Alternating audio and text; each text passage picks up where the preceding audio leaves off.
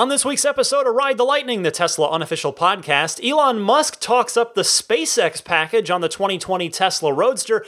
Tesla breaks ground on Gigafactory 3 in Shanghai. The 75 kilowatt hour Model S and Model X are going away, and more.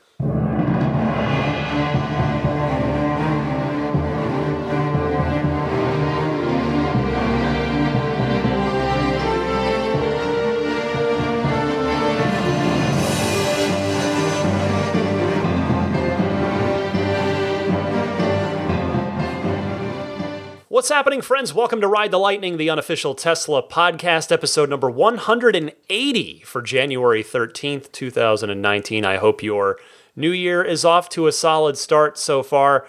Uh, I had my tires rotated today for the first time on uh, on my Model 3, and in fact, it's the first time I've had tires rotated on any car ever, maybe that I've owned, because uh, I had I had my grandfather's Nissan Pathfinder, like 1987, I think that model was, and I had it in 98, something like that. And I just didn't have it long enough, I don't think, to have the tires rotated. Then I got the DeLorean, which has staggered tires. And then I had my Infiniti for 12 and a half years. That had staggered tires, and now here we are. so first first time for uh, for everything, I guess. And what was cool about that was that uh, I had an appointment made for for next week actually at the service center. I'd made the appointment a while ago, right on the phone. The first time I made an appointment on my phone, and I got a call from Tesla a couple of days ago that said, "Hey, uh, we can actually have the mobile service come out and do this at your home or office this week if you'd like." So I said, "Sure," because it was, I it, it was no cost, uh, no additional cost. So sure, why not? They're trying to offload some of the work from the service centers and they've got the mobile crew around able to do that stuff. So I took him up on it, and I want to say thank you to Jason for coming out to uh, my office today at IGN, just uh, around the back uh, by the parking garage entrance. Unfortunately, his his Tesla van was just a, just a bit too tall to get into our absurdly low clearance overhead to get into the garage. So he had to park outside, and of course it had it was drizzling, raining at that point. So I just brought the car out, parked it on the street, went back upstairs. Twenty minutes, he was done. Just wonderful service, and it was you know it was easy. They just took the credit card, and and that was the end of it. So good stuff from Tesla service there. I like that. Uh, elsewhere this week, let's get to some news proper. So the first item up for bids this week is a big change to the Model S and Model X product line the 75 kilowatt hour uh, battery pack, the standard battery pack on S and X, are going away. Uh, in fact, they're going away right now. As of when you are probably listening to this podcast, Elon Musk taking to Twitter to say, quote, starting on Monday, meaning today or tomorrow, or maybe yesterday, depending when you're hearing this, Tesla will no longer be taking orders for the 75 kilowatt hour version of the Model S and X. So this naturally prompted a lot of speculation, a lot of questions. Uh, Elon taking a couple of those questions on Twitter. One person wondering, are Model S and X being phased out over the next year or two? Is this a, meaning, you know, is this a first step in that? Elon saying, quote, definitely not. Another Twitter user saying, are you moving away from battery sizing in a similar sense to how Model 3s are sold, i.e., long range, performance, etc.? And Elon replying to that saying, yes. So uh, 100D, 75D, those are going to go away. Of course, all S's and X's are all-wheel drive, so the D is is moot. It's redundant. So uh, yeah, look for the the 100D to presumably become either the standard or the long range, and then you'll have the performance rather than the P100D. So uh, that that will be a change coming soon to uh, move it in line with with how the the Model 3 works. And it does make sense when you think about it. It allows Tesla to tweak battery capacity when they want to without it being a big deal. You know, if they if they suddenly decide, well, we can do a 110 kilowatt hour pack for the same cost to us, and we can they can basically they can determine what a long range definition, what a long range battery pack means versus a number kind of giving a more uh, rigid definition of that term. So the one other thing that made this made me think of is well, perhaps my Model S and Model X predictions from the New Year's show might in fact come true this year. You know, if if the Model S and X get larger packs that, that take them up to 400 miles of range, that that meaning uh, if the 75 going away means the 100 will become the standard pack, and maybe we'll get a 120 or a 130 that become the long range pack. So we'll see about that. Again, this this could simply be nothing more than than widening the cost and value gap between the Model 3 and the Model S. Uh, that that could easily be the case. So we'll keep an eye on it and see what Tesla decides to do in the, the coming months with S and with X. Next up this week, uh, my prediction from last week that the Gigafactory 3 groundbreaking in Shanghai would probably occur soon turned out to be really soon. It in fact happened this week, early this week, back on Tuesday, with Elon Musk on hand to participate. Elon saying, quote, aiming to finish initial construction this summer, start Model 3 production at the end of the year, and reach high volume production next year. Shanghai Gigafactory production of Model 3 and Y will serve the greater China region. Shanghai Giga will produce affordable versions of 3 and Y for Greater China. All Model S and X and higher cost versions of 3 and Y will still be built in the United States for the worldwide market, including China. And in fact, before I get too deep into this, I've got some more for you. Here is a clip of Elon speaking very briefly at the groundbreaking ceremony in Shanghai. Uh, this will be the most advanced uh, Tesla Gigafactory in the world and arguably one of the most advanced factories in the world of, of any kind, perhaps the most advanced. Um, uh, we uh, are just incredibly excited to be here and would like to just very much thank the mayor and his team for allowing us to uh, make this rapid progress. Thank you very much. Um, and uh, to, to Tesla China team, thank you guys. Uh, everyone's been working very hard to get to this day, um, and we're looking forward to very rapid progress uh, from here on out. Uh, it's very impressive uh, what uh, the, the, capabilities of, of Shanghai in, in, building things. Um, and uh, you know, I, I, learned recently that Shanghai, for example, has the biggest subway system in the world. That's great. Um, and uh, we think with the resources here that we can build the, the, the Shanghai Gigafactory in record time. And, uh, and, and, we're looking forward to hopefully having some initial production of the Model 3, this vehicle, uh, at, towards the end of this year and achieving volume production next year. Uh, we are looking for the very best uh, talent in China to join Tesla China. And I do want to emphasize there's no limit on the potential uh, one day somebody could join as a junior engineer uh, here at Tesla Shanghai Giga, and ultimately maybe you have my job one day. So we're looking for the very best people to join and help us build a sustainable future for the world. Thank you. And before I get into some more detail and analysis on this, here is an interview with Elon on Chinese media outlet K News.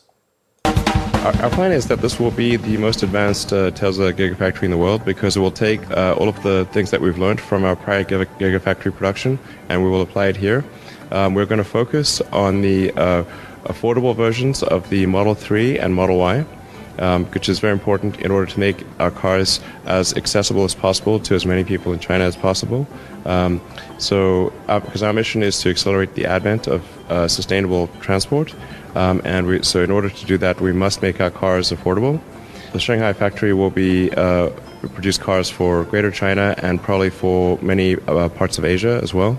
Uh, so, going beyond China, we'll, uh, we'll, also export cars from China to other countries in the Asia region. I do definitely want to encourage uh, consumers in China to still order the Model 3 today.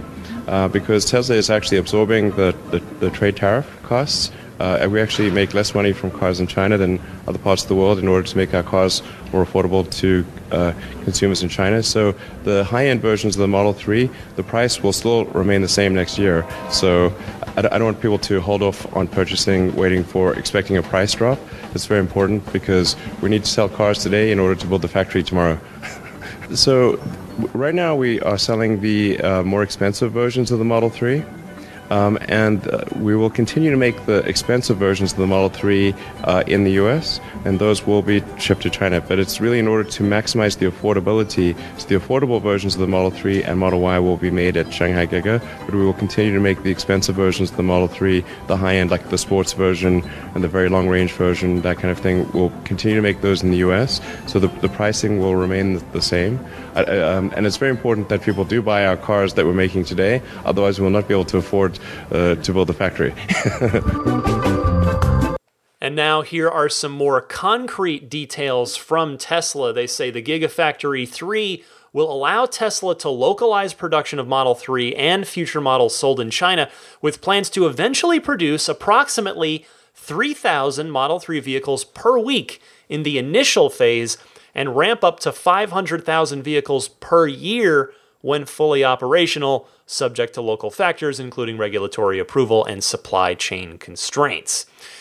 Well, to be crystal clear on this, the standard battery 3s and Ys that Gigafactory 3 will be building are going to be in addition to the standard battery 3s and Ys that Fremont will build. I saw a little bit of confusion on that online, so I thought I'd just make it explicitly clear so nobody uh, nobody has any confusion there.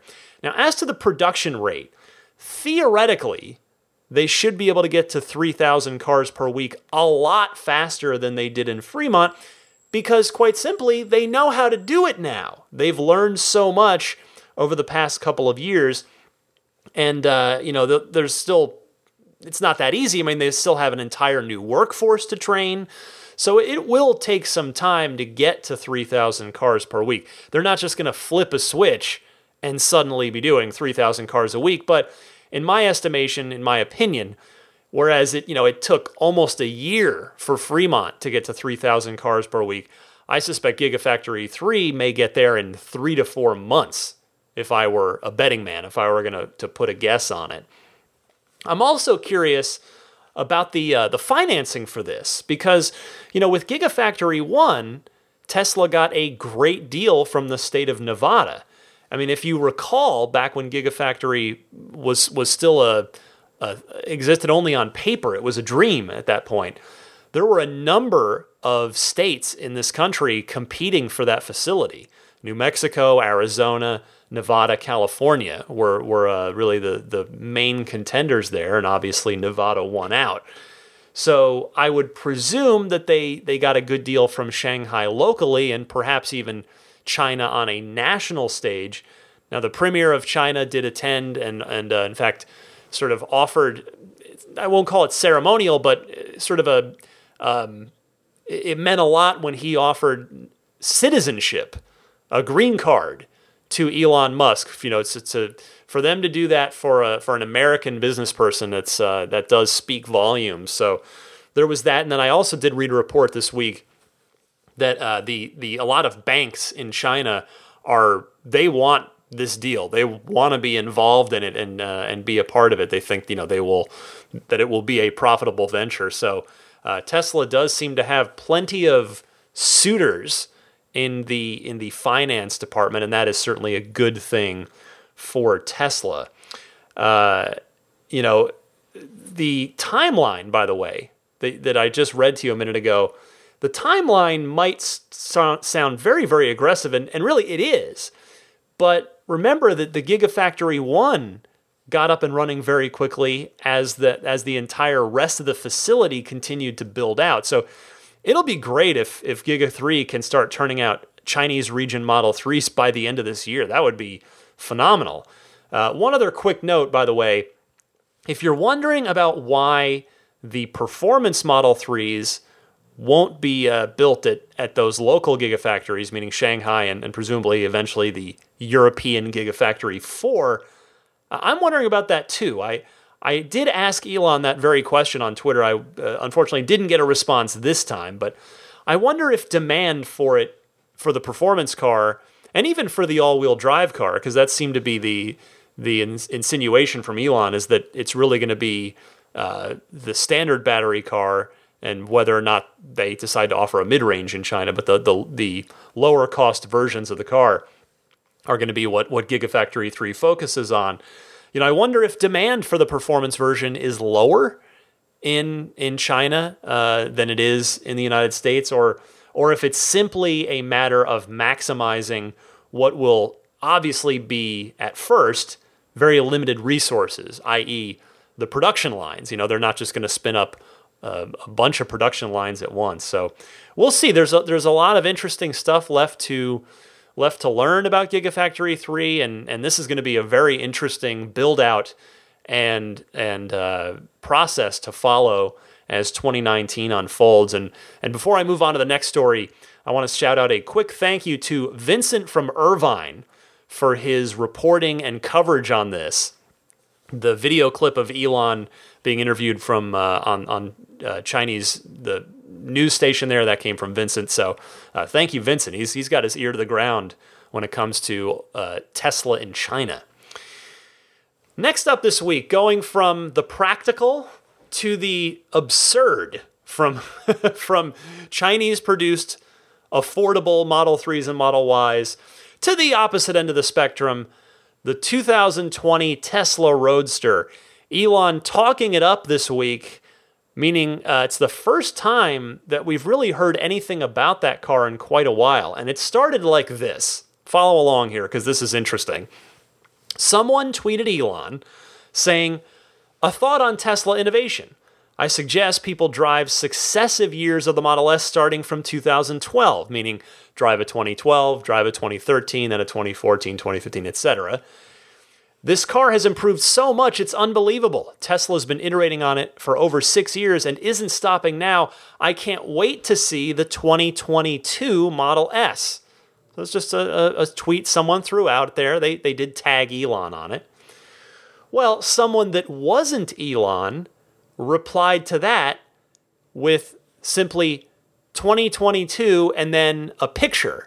It was an animated GIF of a hovering Back to the Future 2 DeLorean. Elon then, here's, here's where he comes into it. Elon quote tweeted that, the, the 2022 with the hovering DeLorean, and said, the new Roadster will actually do something like this. Uh, then people started going crazy, as as you might imagine. I was, I was, I wouldn't say I was going crazy, more just, just kind of chuckling and and shaking my head, wondering, you know, what's real and what's not anymore with this project. But uh, he Elon did kindly indulge people a bit longer on the topic of that SpaceX package on the Roadster, because that's certainly what he's talking about here. So everyday astronaut who is a an, probably the world's biggest SpaceX super fan, obviously a Tesla fan as well. He tweeted Elon saying, "Serious question. I know you're planning on COPVs and such in the back seat area and some cold gas thrusters. That's the SpaceX package. But why have thrusters on the bottom? Do you want to decrease downforce unless simply to fly with a thinking emoji?" Elon replied to this with a with a uh, an emoji of his own that was winking and smiling. That set everybody off into speculation land, and Marques Brownlee jumped into the conversation. Uh, of course, prominent YouTuber, tech YouTuber, who has e- interviewed Elon before. Marques says, The thing is, I feel like you're not joking. And Elon replied to Marques saying, I'm not. We'll use SpaceX cold gas thruster system with ultra high pressure air in a composite overwrapped pressure vessel. That's COPV, by the way. That's uh, from, from earlier. Uh, and I lost my place. We'll use SpaceX cold gas thruster system with ultra high pressure air in composite overwrapped pressure vessel in place of the two rear seats. So, okay, We've heard him explain that before. He's even mentioned the flying thing that, that, that this whole that this whole Twitter conversation is predicated upon. He's mentioned that in a very teasery way, but I guess what I I don't know what this is going to mean in the real world. Is it going to be a hovering roadster that that hovers a, I don't know a foot off the ground? like as if it were in Back to the Future Part 2, just as a party trick, like it just won't go anywhere, but it'll just hover in one spot. Uh, and then maybe when you get out on the track, it will actually, the rockets will assist in your acceleration, your cornering, maybe even your braking as well. So this isn't done. Let's hear some more. Marques replying back saying, Sheesh, I kinda love this. I assume this makes a little extra weight but I didn't need back seats anyway, and this is going to be unreal to drive in wide open areas. And Elon adding, plus, you can basically accelerate at the limit of human endurance. To which Marques replied, Do all the Founders editions have this? Ah, Marques, speaking, speaking my language on this. The burning question Will the Founders Edition Roadsters have the SpaceX package built into them? And Elon answering that question saying it's an option. So, no, it will not be built into it. It will be an option from the get go on the Founders Editions. Another Twitter user asking, How will this be street legal? And Elon saying, I don't think the law fully anticipated this situation, so it probably will be for a while. So uh, that's that's a very direct and honest and kind of hilarious answer that perhaps regulators will will will catch wind of this after the car actually becomes real and outlaw it. I don't know. I mean, it's it's a it's a dangerous thing to play with. I mean, you're talking about an absurd amount of power and speed here. But I don't know. I don't I don't quite that's the thing. It's it's so out there and so nuts. I don't quite know what to make of this. There was a little bit more. Another Twitter user asking Elon, uh, will the quarter mile be done in less than eight seconds with the SpaceX package? And Elon saying, no problem, vertically or horizontally. So, okay, there he's joking on, on the, it, obviously the car will not fly a quarter mile into the air in uh, at all, let alone in less than eight seconds. But uh, on on the ground horizontally, yes, I do believe that in a in a safe, uh, private track, you know, not on public roads area, that that SpaceX package could uh, could get you a quarter mile in under eight seconds. My goodness. So all that is to say, more speculation begins. What on earth will the SpaceX package cost as an option on the Roadster. So uh, you're welcome to send me your guesses. I'm I am setting the over under at fifty thousand dollars.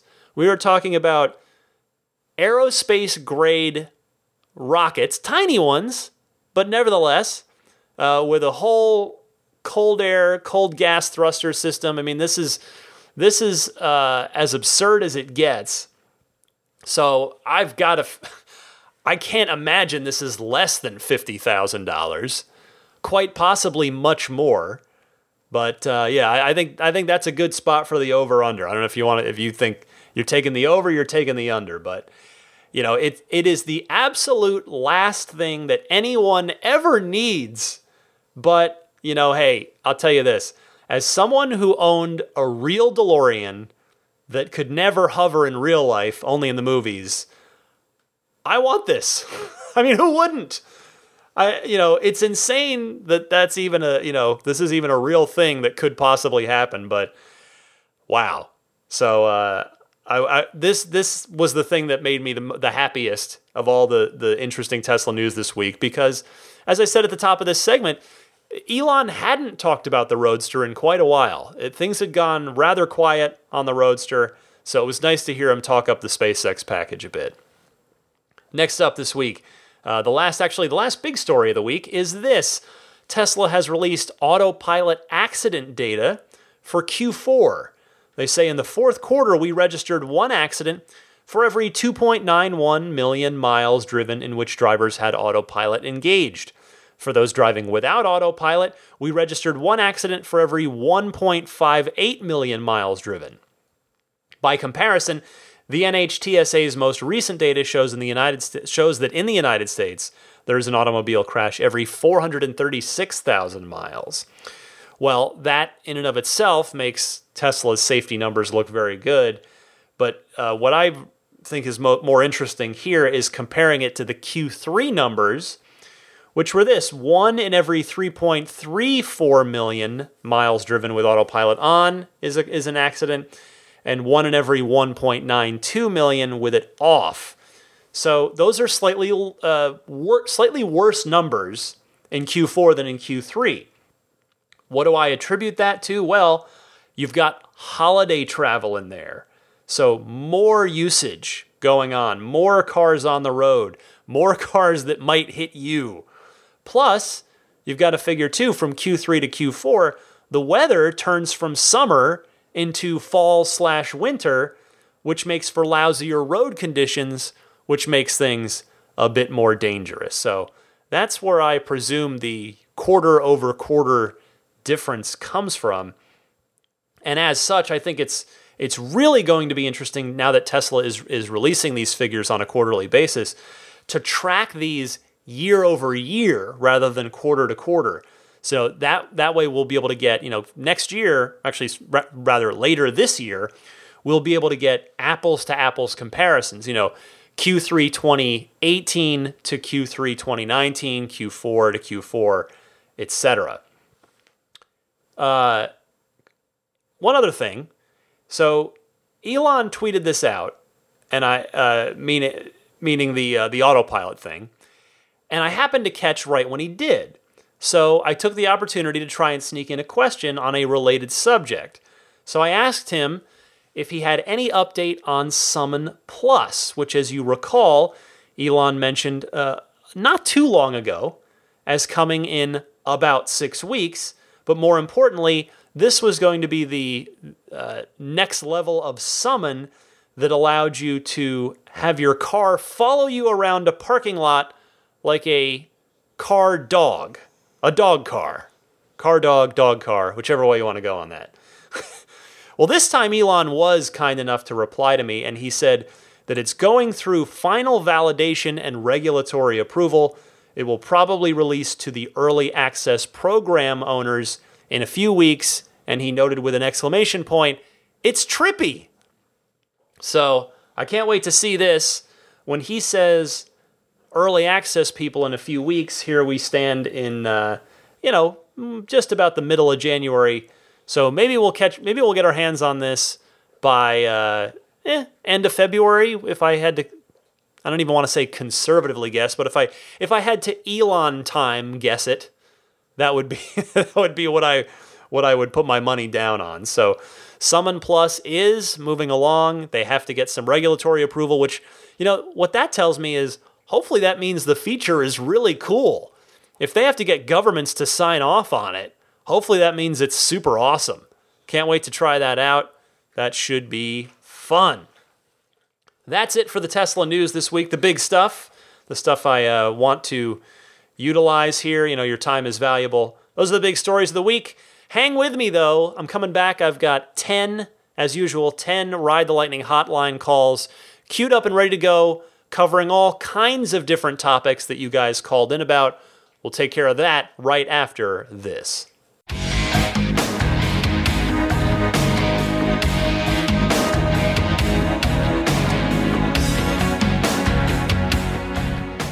Well, podcasts obviously aren't live, so I can't have live callers, but here in the Ride the Lightning hotline, I do the best I can by playing your recorded messages presented as phone calls. Just it's theater of the mind. It's it's like it's radio, right?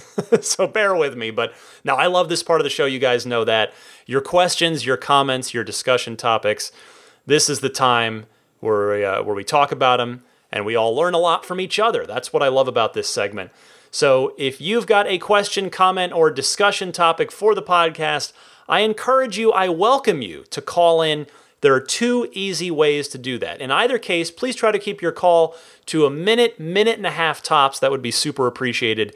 And so uh, the first method is you can use your smartphone's built in voice recorder and then uh, email that file to me at teslapodcast at gmail.com. And the second method, which you can participate here, uh, is by calling the Ride the Lightning hotline. It's a toll free number. You just leave a message anytime, day or night. The number is 1 888 989 8752. That's 1 888 989 TSLA. And if you know someone special with an upcoming birthday, anniversary, graduation, or some other special occasion, you can give them a unique gift of friends. Uh, nope, that's not how that goes. A unique gift of recorded voices. You'd think I'd have this memorized by now. Uh, from friends and family telling them why they're special. You can podcast those recordings like I do or put them onto a keepsake. Visit lifeonrecord.com if you'd like to learn more. By the way, a quick reminder as well January's Patreon exclusive bonus episode arrived last week. Uh, if you are supporting me at the at that tier or higher, you get access to that extra bonus episode every month, which is where all the extra uh, Ride the Lightning hotline calls that I can't get to on the weekly show. That's where they go, and we talk through those and have a good time. So, the topics on that episode for January include battery technology, demonstrating your Tesla to people who've never been in a Tesla before, buying enhanced autopilot after delivery, supercharging issues, Spotify in Teslas versus Slacker, tire pressure, autonomous charging, the Model 3 web browser, regenerative braking, uh, S versus 3, all kinds of stuff. And callers featured on that January Patreon exclusive bonus episode. We've got Ron from Nashville in there, Matt from Weeki Wachee, Todd from Bedford, Stan from Montana, Nick from Boston, Joe from New York, Jay, Mike from Richmond, Bob from Austin, and Sebastian from the UK. So if you happen to support me at the at that uh, level on Patreon, do go take a listen to the, that episode at your convenience. For now, though, let's start with uh, with the hottest subject of the week. A ton of people called in in response to Simon from Sheffield about a newborn lulling a newborn to sleep in a Tesla in an electric vehicle by you know not having that subtle rumble of that internal combustion engine to help lull that baby to sleep. Well, I got a number of calls. I'm just going to play one of them and then I'll shout everybody else out. Uh, I had a little trouble. I, I listened to this with headphones several times. I'm, I do not know if I quite got the name right. Apologies if I didn't, but I believe it's Priyan uh, calls in from New Jersey, replying to Simon from Sheffield about the newborn in a Tesla issue. So, Priyan, you are on the air. Hey, Ryan. This is Priyan Sarathi uh, from Mount Laurel, New Jersey. Uh, I just want to start off with a happy new year and congratulations on winning the two roadsters. Um, I uh, just uh, been following your story for a long time, and uh, again, I get all my news online. But again, it's always great to hear your perspective on the news and your take on things. So I really appreciate everything you do for the community. And um, the reason I was calling was uh, uh, about the uh, comment from Simon from Sheffield um, about how his newborn would react in uh, Model 3. Uh, I don't have experience with a newborn, but we did do a recent road trip uh, to Destin, Florida, which was about 2,600 miles round trip. And uh, my kids, who are three and five, were actually amazing during the trip. Um, they were they slept uh, long hours. Uh, they even slept through supercharging sessions, and uh, it it was actually a, a great trip. And uh, uh, we the car we never waited for the car. It was always the car that was waiting for us throughout the trip granted, we were fortunate that the place we stayed at had uh, destination charging, so that helped us uh, get a head start on the way back as well. Uh, however, uh, the one thing I did notice that uh, usually the reason why my kids wake up on an ICE car is uh, I'm driving down and I'm hitting a sudden brake because somebody's uh, slowing down in front of me and I'm just uh, tailgating them and then braking too late, and that startles them and wakes them up with the Model 3, especially with autopilot, um, I'm actually, it's way more conservative in driving than I am, and I let it do its thing since we were doing a road, long road trip. And that definitely helped uh, them stay uh, soothingly asleep much longer than they normally would. And uh, I got to the point where I was starting to those off if I had finished listening to your podcast. I didn't get a chance to catch up on some of the old ones I didn't listen to. But if I wasn't listening to anything, it was so soothing and uh, uh, that even I was falling asleep. So, uh, Simon, don't worry. Your daughter or uh, son, I'm not sure, but your newborn is going to do just fine in your Model 3 on your long road trips. Don't worry about that. Again, uh, thanks for everything you do, Ryan, and uh, we'll uh, we'll touch base soon. Thanks. Bye bye. Well, thank you so much. That is exactly the real world feedback that I was hoping to get for Simon and for a number of other. I'm sure plenty of people in the audience are either in this position now or or are planning to be or, or will be in the in the you know in the coming years. So thank you so much for that call. And and by the way, uh, the same sentiment. Nobody, everybody said that exact sentiment. Nobody saying, "Oh yeah, no, the electric car was terrible." For trying to lull, lull the baby to sleep. So DJ in LA called in with this with similar words. Sean from Denver called in. Brian from Northeast Pennsylvania. Tom from Chicago. Lawton from Chicago. Everybody saying that their Tesla does a great job of helping lull their newborn to sleep. So thanks to all of you who called in about that. I really, really appreciate it. Michael from Pleasanton calls in next. He's my road trip buddy, if you remember, on the way down from San Francisco to Phoenix. And he's uh, calling in on his way back about another good road trip item if you happen to be caravanning with another Tesla, one or more other Teslas. Michael, welcome to the show. Hey, Ryan. Michael from Pleasanton here with Sunny. Hey, we're on our way back from our road trip to Phoenix with you, which I want to say is, was a blast doing with you. And uh, after listening to the podcast last week, I, I realized there was one thing you didn't mention, which I think was pretty cool that we did, which was to have walkie-talkies. So if anybody is uh, doing a road trip, I highly recommend finding some walkie-talkies because we're missing our walkie-talkie buddy right now. Uh, talking about strategy and everything from, you know, hey, I'm going to pass this guy to when do we stop and get some food. Uh, that was pretty cool.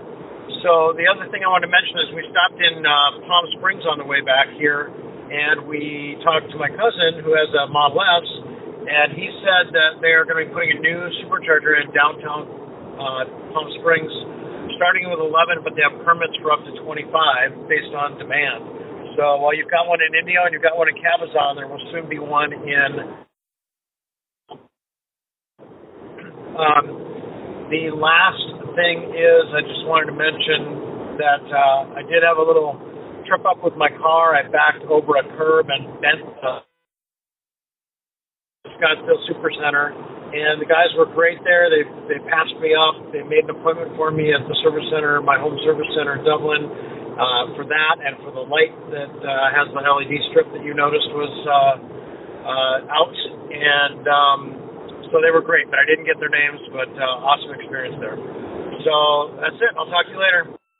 Michael, it is great to hear from you. Uh, yes, I, I totally forgot to mention that you had kindly brought along a walkie talkie for each of us on the drive, which did indeed prove invaluable during that long trip. So, you know, if you ever get the opportunity to do a Tesla caravan uh, of a good distance, like uh, like Michael and I and his daughter Sunny did, you know, take take a walkie-talkie if you if you get a shot. It can be super useful for a number of situations. If you want to adjust speeds, you know, we were saying, all right, let's why don't we pump it up to 80 here, or oh, let's you know, let's only do 70. So we were using it for that. It uh, can help with merges.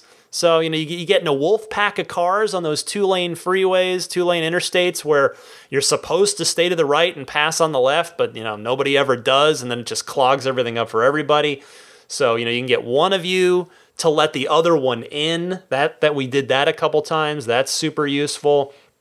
Uh, it's useful for for warning of upcoming exits, just to make sure you're both on the same page, etc. In fact, that uh, Michael's call reminded me about the time, the one time on the trip where our respective nav systems somehow managed to give us two different routes to the same destination uh, despite the fact that we were in the same place at the same time. And uh, one of us, we, we, the person in front, which I think was Michael, ended up needing to exit pretty quickly because I was like, no, go here. And the radios really help with that. Without that, we would just not have been able to react in the moment like that. So, um, Michael, I hope you made it home safely. And yes, let's do it again next year. That was fun. It was great to to be able to stare at another Tesla the entire time. Uh, also, you know, this reminded me of one other quick thing that I didn't talk about on my return trip, which I made by myself, but uh, well, me and Daisy. But I tell you, I must have seen this. No joke, no exaggeration. I saw easily a dozen car carriers with you know loaded with Teslas, mostly Model Threes, a, a dozen Tesla loaded car carriers heading. Uh, first, when I was on Interstate 10, heading west towards Los Angeles, they were heading east, and then on the when I got on uh, f- the five heading north to San Francisco, they were coming south. So just just a, a heck of a steady stream of of uh, just f- shipments and shipments of new Teslas coming out of the factory. You know, business doesn't stop just because the quarter ended and the tax credit got cut in half in the United States. Those cars kept right on pumping out of that factory. It was just cool to see. Like the first one, I was like, "Oh, that's neat," and then by the end of the trip, I'd literally lost count of how many how many uh, trucks full of Teslas I saw going in the opposite direction. Our next call comes from Ken in Dallas. So there's this topic recently on the podcast about uh, about superchargers not billing people. C- certain superchargers basically giving you a free supercharge. So here's an interesting call from Ken in Dallas. Hey Ryan, this is Ken in Dallas. I was calling in response to the question about certain superchargers that aren't billing the owners after they stop there. I'm not sure if this applies to the superchargers in question, but here in Texas, um, some of the major superchargers on the interstates between the big cities are hosted by a local bakery chain. I was told that um, this company pays the supercharging fees as an incentive for people to stop there. Um, so I've gone on three road trips now, two to Houston and one to Austin, and never been charged for my supercharging. And the bakery also gives free specialty coffee or tea to anyone that shows their Tesla key um, at the counter. So thought I'd pass that on. Maybe the same kind of setup is occurring in uh, other locations. Thanks. Thank you for your call, Ken. So, as some of you may know, I am a reporter by day in the world of video games. So, I decided to look into this to see once and for all it what what the deal actually was here because it would be pretty darn awesome if that was true. So it's the the business that Ken was referring to. I, I touched base with Ken a, after he called in. It's Collins Street Bakery, um, and here's what here's what they had to say. So they said Tesla originally contacted us wanting to set up a supercharging station at our location in Waco on I 35 near Baylor University. Their offer was to pay for everything in order to get 10 parking spaces from us. They paid for the construction, the wiring, and the ongoing electricity related to the uh, chargers. They felt that if they took spaces away from our customers' available parking, they owed us that. They did the same when they requested to build on our I 45 bake shop parking lot in Corsicana, Texas. However, when they approached us recently regarding our bake shop near Tyler on I 20 more recently, they modified their proposal. Bearing all costs as they had in the previous two arrangements was becoming a burden on their efforts to become profitable as a company. They therefore proposed to pay for all construction and electrical wiring costs as in the past, but asked if we would carry a share of the burden of the cost to charge arguing that the 30 minutes or so required to fully charge almost guaranteed us a Tesla customer would be shopping our store as they waited. This request was specific to our I 20 location only and was not made retroactive to our first two agreements. We felt their offer was a fair one and accepted. So, to answer your question, it is Tesla that is determined to give away these free charges to their customer base. And since Tesla is such a great partner of sorts, and Tesla drivers are such nice people, we gladly pour up good hot coffee or ice cold tea as a freebie in honor of this mutually beneficial relation, relationship. Pardon me. So that is just really super cool to see. Uh, just two businesses that are treating each other and treating their customers in the right way. I wish that were the the rule rather than the it feels like the exception these days. I'm sure it's really not, but it's just great to see that. So, good stuff from Collins Street Bakery, good stuff from Tesla. So, if you're on your way through Texas uh, and you happen to stop at one of the aforementioned charging stations, uh, maybe go inside. It looks like you know you get a free coffee or a tea. Maybe grab a pastry or something uh, to show your appreciation for the the kindness and love being shown towards Tesla owners from the Collins Street Bakery folks. Nathan from Tucson is up next. Uh, he has a, a little quick tip, kind of a hack, not even a hack, just a, a little thing that you can do on your Model 3 to, uh, to help in certain charging situations. This will make sense right now. Hey Ryan, this is Nathan from Tucson. When charging, sometimes I walk out to my Model 3 and the charge port won't open. Um, so I can either open the app or I can open a door and unlock and wake the car up, and the charge port will open with a button on the charger. But I have found a fix that at least it's kind of a workaround. If you open or at least push on the left rear handle enough, you don't even have to fully open the door. Just push on it enough, you'll hear the car wake up and it'll it'll um, allow you to open the charge port door. So hopefully that'll be something that somebody can use. First time calling in. Uh, thank you for the podcast. As always, just like everyone else, uh, keep it up. You're doing a great job. Thank you, Nathan. I have also used the push the door handle in just enough to wake the car, but not enough to unlatch the door trick. But uh, I actually have used it for a different purpose. For me, I don't like that the charging cable won't unlock from the charge port when you press the, the button on the cable if the car is locked down. And it, even when your phone, i.e., your key, is in your pocket, it still locks down.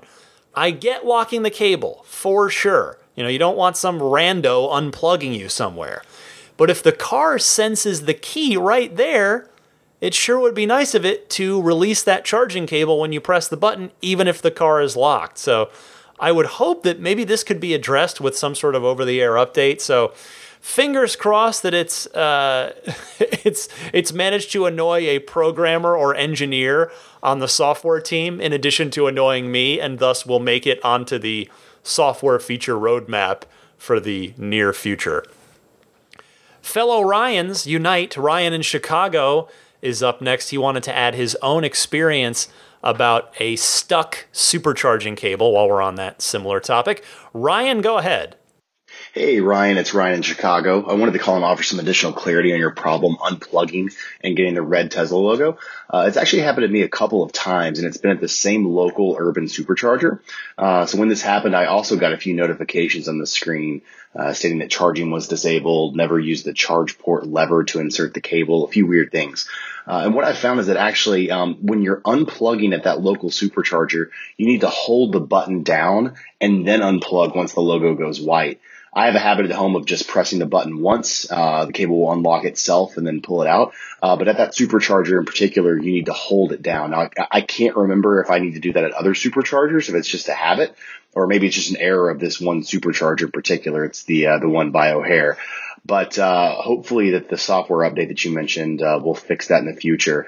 Um, but the good news is that all my error messages, uh, once I have had this red logo, they've gone away on their own once I plugged it at home for a few minutes, uh, and I haven't had any charging issues since. So uh, thanks so much. Enjoy the podcast. Uh, can't wait to hear more from you. Thank you, Ryan. We not only had the same name, but we had the same experience, and it was even at an urban supercharger for me as well. But uh, yeah, until that software fix comes to change that charging cable unlocking behavior, I agree with you. It would be a very good idea to try and get in the habit of holding that release button down so that you don't have to then reach into your trunk for that manual release cable. Thanks for the call. Robert from the Bay Area is up next. He's got a tip and a question. Robert, take it away. Hello, Ryan. This is Robert from the Bay Area. Just one helpful tip and then a question. Uh, first, on the tip, I noticed uh, myself that it's very hard to get the Tesla software updates if you're not on Wi Fi. And I don't have Wi Fi at one house. Uh, so uh, the tip is you can actually use the hotspot on your phone. Uh, the only issue is you have to leave your phone in the car for you know about an hour or hour and a half, maybe while you're inside visiting with someone or whatever. Uh, and then typically the software update will come if there is one being pushed, uh, or you know you're behind on your software updates. So just a tip there.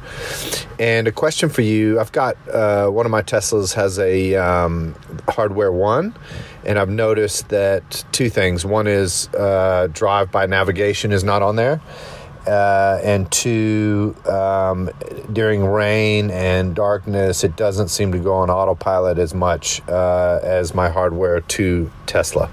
So I was wondering if you thought that that's kind of the end of the autopilot enhancements for hardware 1 uh, is kind of where it is before drive by navigation, and maybe there might be a few other little things, but that's pretty much it. Thanks a lot. Bye. Thank you, Robert. Boy, that uh, Wi Fi hotspot thing is a pretty good Tesla life hack. Thanks for sharing that. As to Hardware 1, I, th- I think I've given my take on this recently, but just in case I haven't, because quite frankly, all, all, the shows tend to blend together for me because it's just, it's one after another. Like it, it never, like I work on it almost literally every day.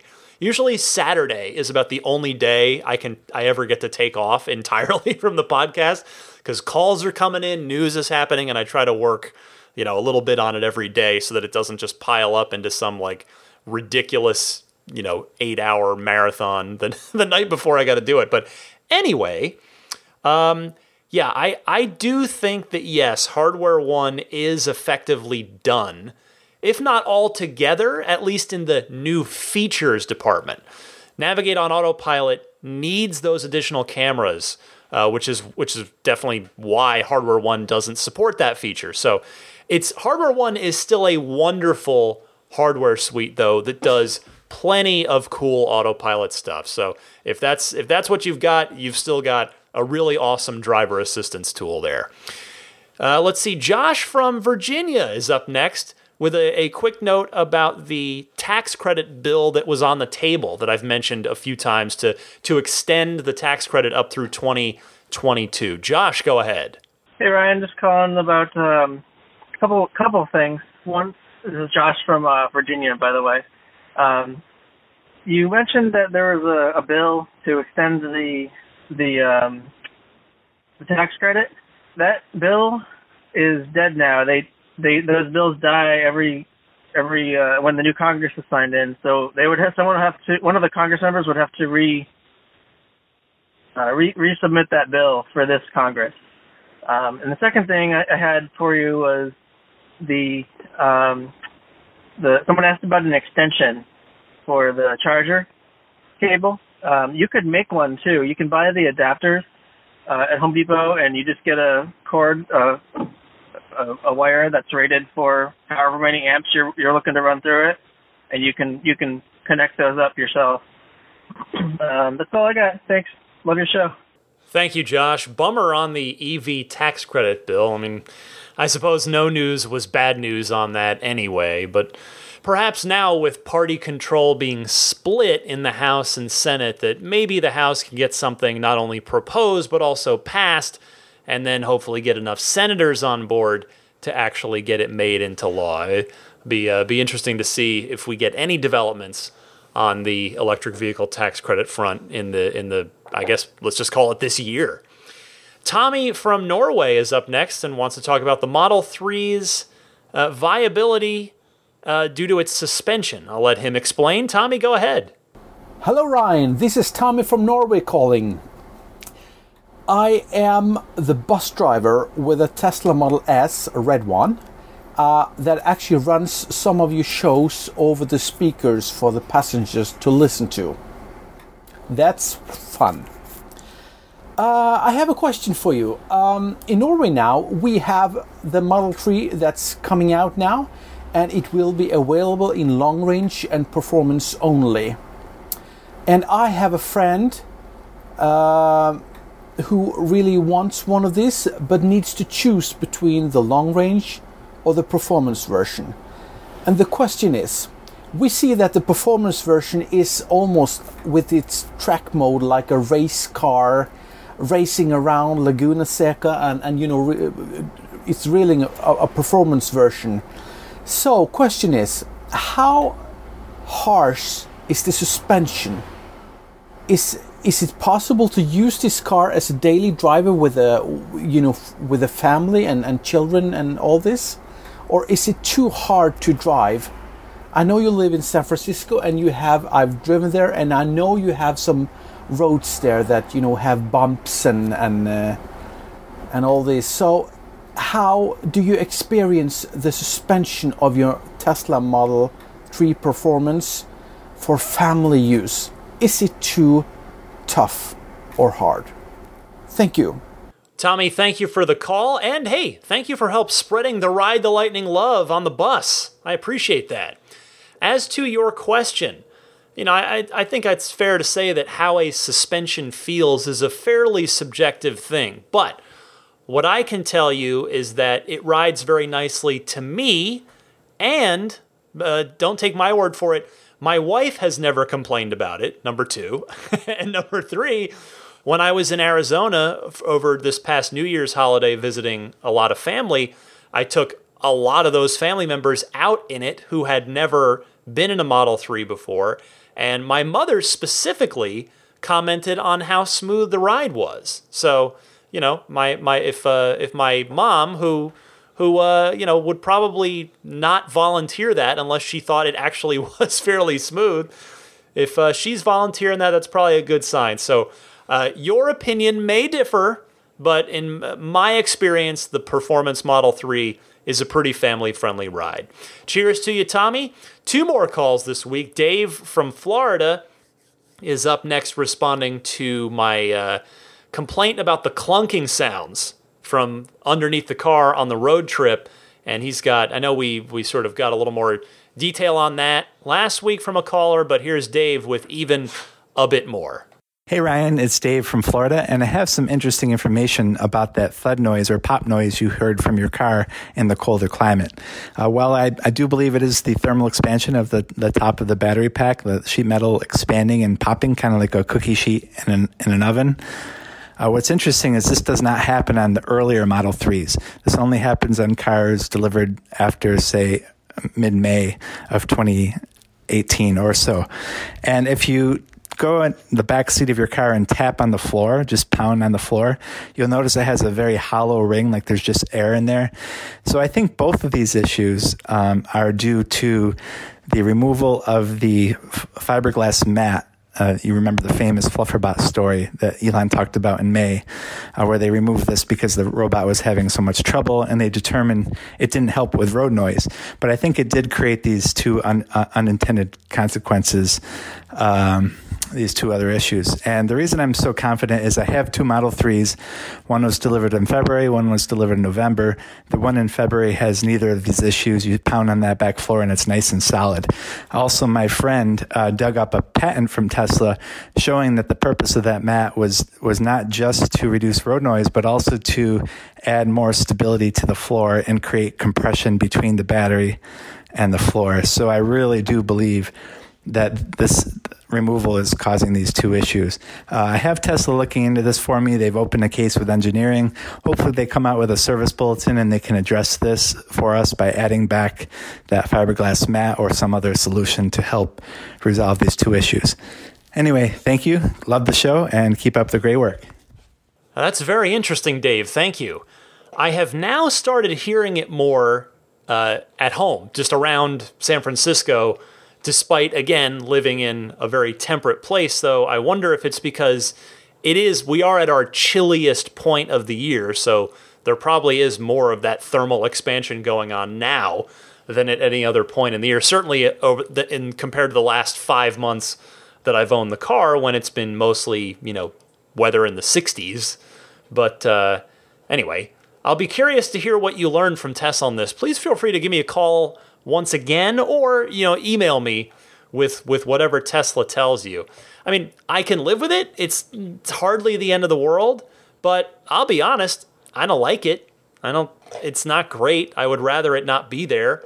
Uh, if it could be addressed in you know some way, shape, or form, I would love it to be addressed. I I wonder if it's something that could be retrofitted to existing cars or if it would have to be a change in the manufacturing process that which would mean no retrofit So I guess we'll uh, I'll wait and see what I hear from you via Tesla on that one. And taking us home this week is Anthony from nearby Brisbane, California, who I mentioned I ran into him at Kettleman City, but he's got another question uh, in, in addition to him saying hello. So, Anthony, go ahead.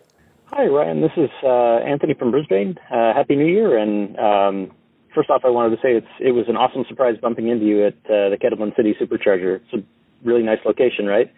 Um, at, as soon as I uh, pulled in, I noticed Daisy the Boxer right there, and um, then glanced at the red Model 3 we parked next to, and I knew immediately from the license plate that I was in the presence of the spirit of adventure. So, uh, it, very cool. The, the car looks great, by the way.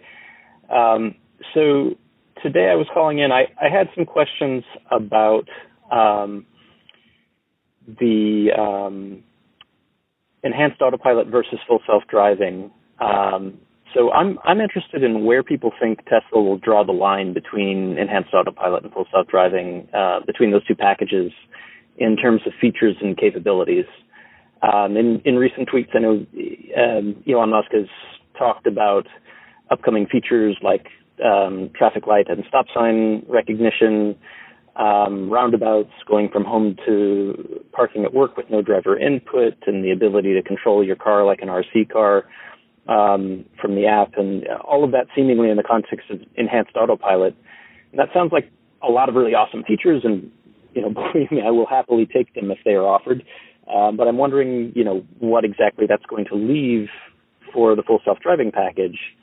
Um, you know, and, and do people imagine it might be the kind of thing where EAP remains ostensibly for highway use and only full self-driving gets you that last mile on city streets? Or you know maybe is it uh, differentiation you know between um, just that they have a you know similar core feature set but EAP you know requires someone to be actually in the driver's seat while full self-driving you know allows the car to operate regardless of the presence or, or absence of butts and seats that kind of thing uh, anyway I've been thinking a lot about that kind of stuff recently I realize this probably sets things up for you know wild, baseless speculation of all sorts. But um, anyway, um, you know, none of us, I realize, have uh, you know an inside track. But uh, yeah, I thought I'd throw it out there and see you know if anybody else has more information or or thoughts about it. Take care. Um, as always, love the podcast and um, hope you're doing well. Anthony, it was great meeting you too. Although on this, I have to say, I actually, I respectfully disagree with you. And here's here's what I'm thinking.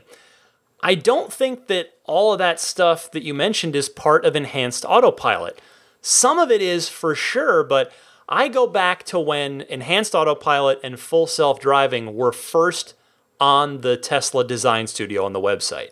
Now I don't have the exact copy handy because it's it's long gone off the website, but I distinctly recall that it basically split the two of them into two buckets. Enhanced autopilot is all the highway stuff.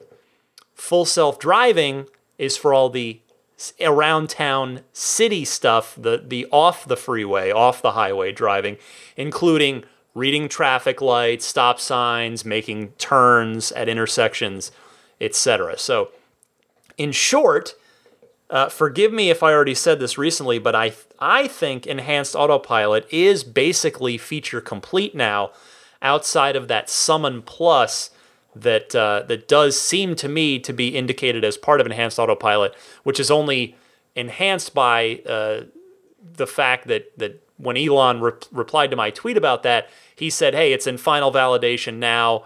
You know, so it, it that is going to go out to EAP stuff and not and you know he didn't say anything about full self driving on that. So um, I'm happy to be wrong on that if if that's uh, how it ends up playing out, but that's where I think the line is being drawn on that.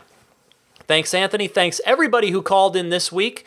Again, I encourage you, I invite you to call in uh, questions, comments, discussion topics, what have you here in the world of Tesla. Give me a call. Either use your smartphone's built in voice recorder and record something and then email that file to me at teslapodcast at gmail.com or call in and leave a message anytime, day or night on the Ride the Lightning hotline. It's a toll free number and it's 1 888 989 8752. Be right back uh, with a few final thoughts and then I'll wrap things up right after this.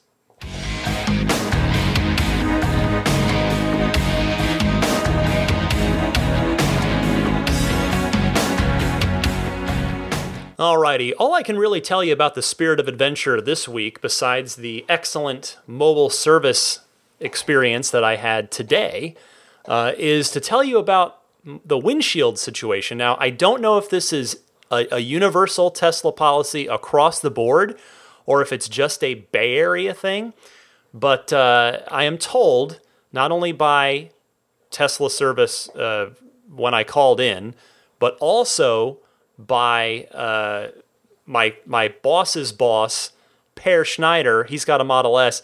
So around here, the Bay Area, just car break-ins are it's an almost literal epidemic because long story short, there's effectively minimal risk for someone to shatter the glass on your car and take anything that's in there. So with Teslas specifically, people uh, ne'er do wells have been breaking the rear, or you know, the the back uh, quarter piece of glass, the one that's next to the the, the passenger doors.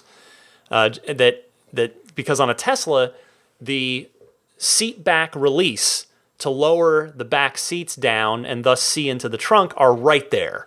Which I would love to see Tesla change that design in production immediately because that is an invitation for someone to get in there. Uh, I will say on my old Infiniti, the the seat back release was actually in the trunk. You had to do it through the trunk to put those seats back.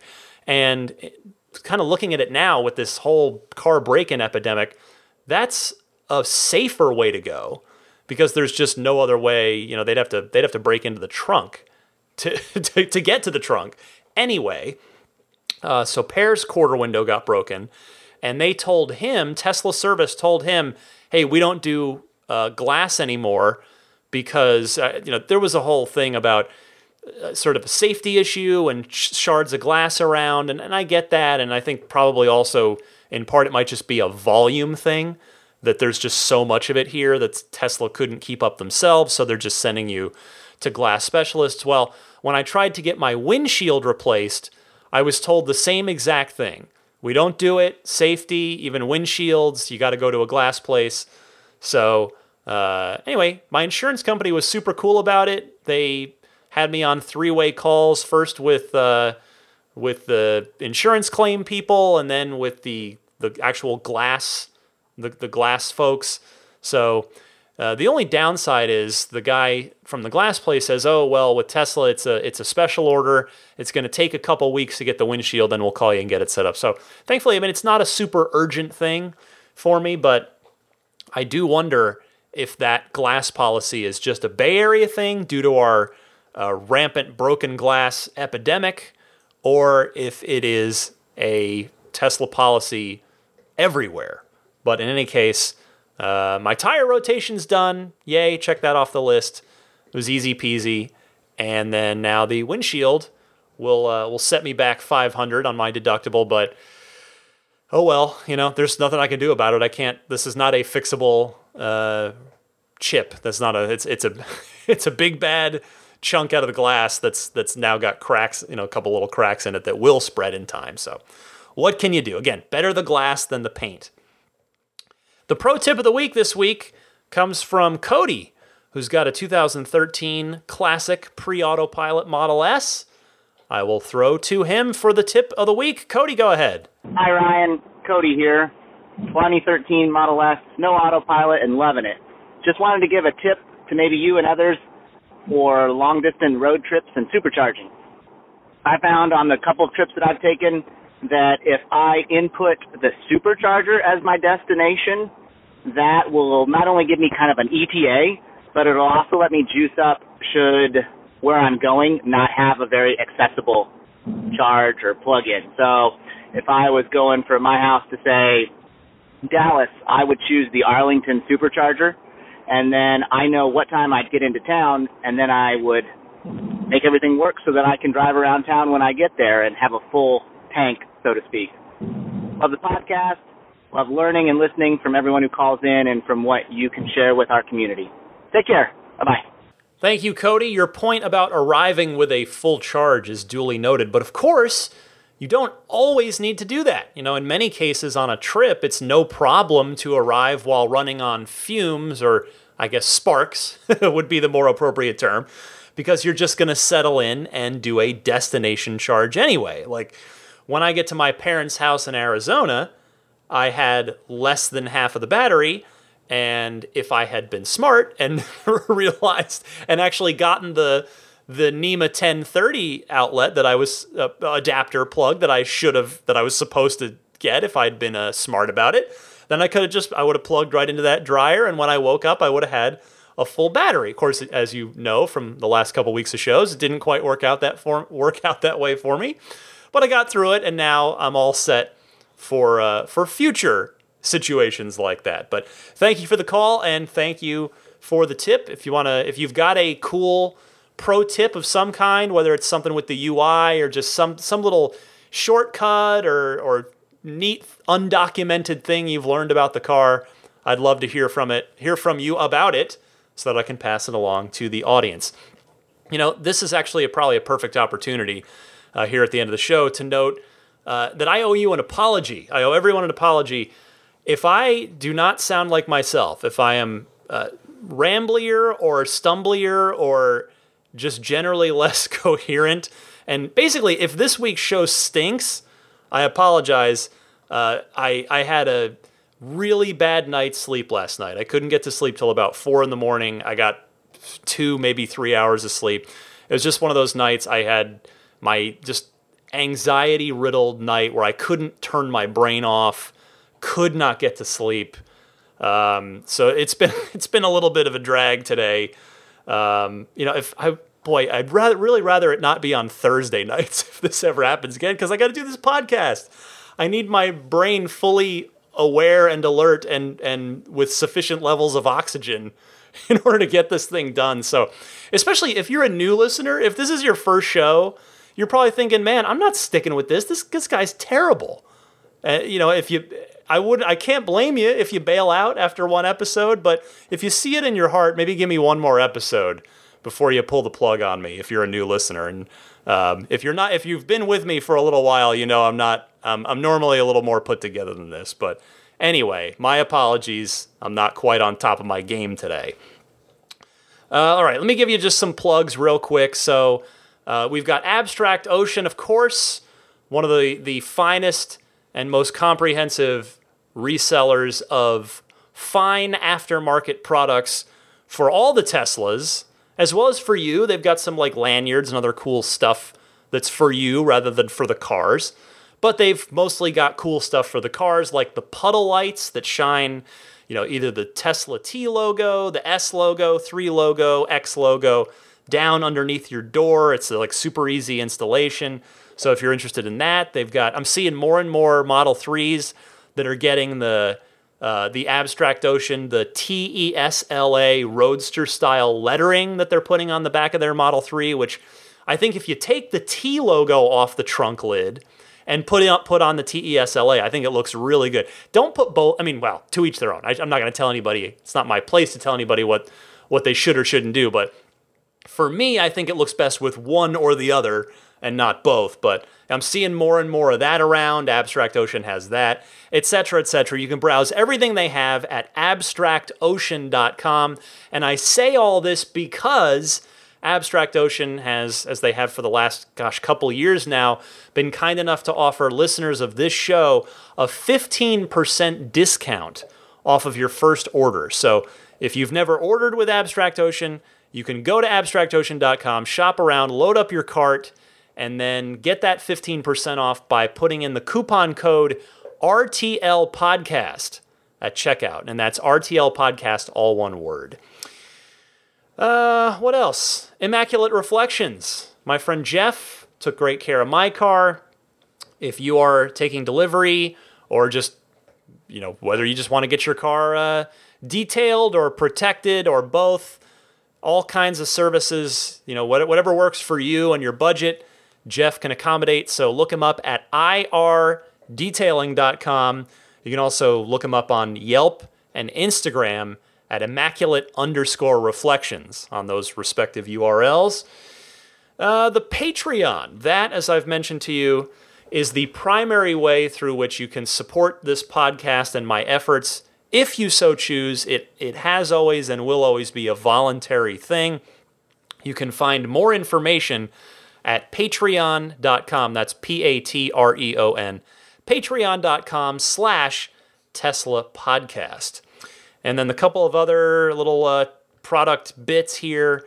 The folks at luxendary.com, L U X E N D A R Y. If you go to luxendary.com slash RTL, they've got a bunch of fun Tesla and Elon verse inspired smartphone cases.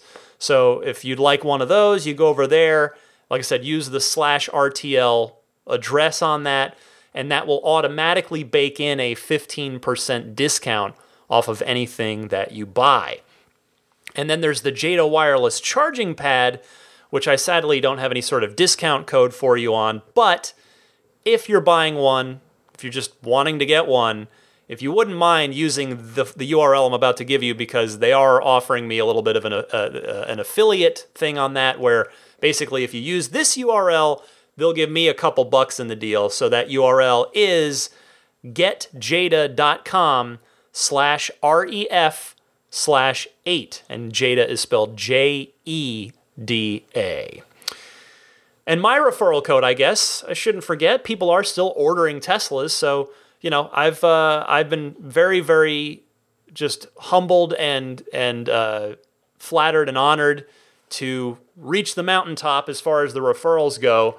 So I encourage you to find someone in your life, find a friend, a family member, use their referral code, get them some prizes, and get that six months of free unlimited supercharging for yourself. But if I happen to be the only Tesla person in your life right now, you are very much welcome to use my referral code. It's Ryan73014. So if you're ordering online, go to ts.la slash Ryan73014. That'll take you to the Tesla Design Studio where you design whichever Tesla you want, order it, and it'll have the code baked in. If you're a European order, the instructions for how to, you just place your order and then uh, I gave instructions early in episode 175 about uh, there's an email and a pr- process you have to follow to get uh, a referral code applied to your order if, if you're ordering from Europe. Finally, the Patreon producers, the super kind folks that support me at the producer level each and every month. That means they get their names shouted out at the end of every episode. I want to start with our newest Patreon producer, Josh. Thank you so much for your support, Josh. Also, Tyler Van Gorder, Blake Wiley, Daniel Grummer, Michael Waddle, uh, Stig Mickey Jensen, Luxendary.com, Dory and Steve Guberman, Joel Sapp, Lyle Austin, Bill Royko, Rick Sinta, Brian Hope, Jerry and Mary Smith, Gabriel Salays, Luke Miles, David Nondahl, Eric Randolph, Luke A., Ulrich Lassa, David Vakil, Rome Strack, Harold Plug, Peter Chalet, Lars Hoffman, Lee Sweet, Marcus Mayenshine, Tim Hyde, Emotion Rentals, Jason Chalukas. Oh, hi, Daisy, as she shakes off. Uh, Robert Miracle, Michael Lester, Matthew Para, Logan Willis, Alexi Heft, Jonathan Wales, David Brander, George Cassiopo, Wolfgang Obergen, Pete White, DJ Harbaugh, and Paul Hussey. Thank you all so, so much for your ongoing support. You can all subscribe to this podcast, which is not a money thing at all. It's free. That's just meaning subscribe on whatever podcast platform you like so that the show downloads to you automatically every time a new episode drops rather than you having to go find it and download it yourself. You can subscribe on iTunes, on Google Podcasts, Stitcher, TuneIn. Remember, TuneIn, that's where you get it in your Tesla. Spotify, uh, uh, YouTube as well, by the way. If you again just just search Ride the Lightning Tesla podcast on Google and you will find my channel. And then there's the hosting site if you want to pick up the RSS feed or individual show downloads at teslapodcast.libsyn, L-I-B-S-Y-N dot com. That's it. That's everything. Another busy show, another fun week of Tesla news. 2019's off to a fast start for Tesla, which is good for me because that means I've got no shortage of fun stuff to talk about on every single episode. I love it. I thank you all so much for your time, your attention, your support in whatever way you give it. Uh, it all means a lot to me. This is this podcast is a blast to do. I love this community, uh, and I just I am having a great time. 2019 is hopefully going to be a great, great Tesla year. Thanks again, everybody. Happy electric motoring, and I'll see you next week.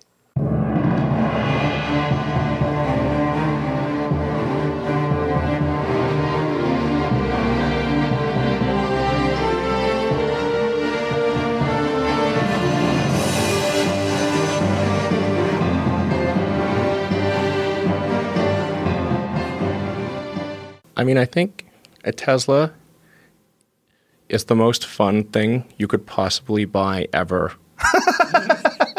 That's what it's meant to be. Well, our goal is to make it's it's not exactly a car. It's actually a thing to maximize enjoyment. Mm. Make it's maximum fun.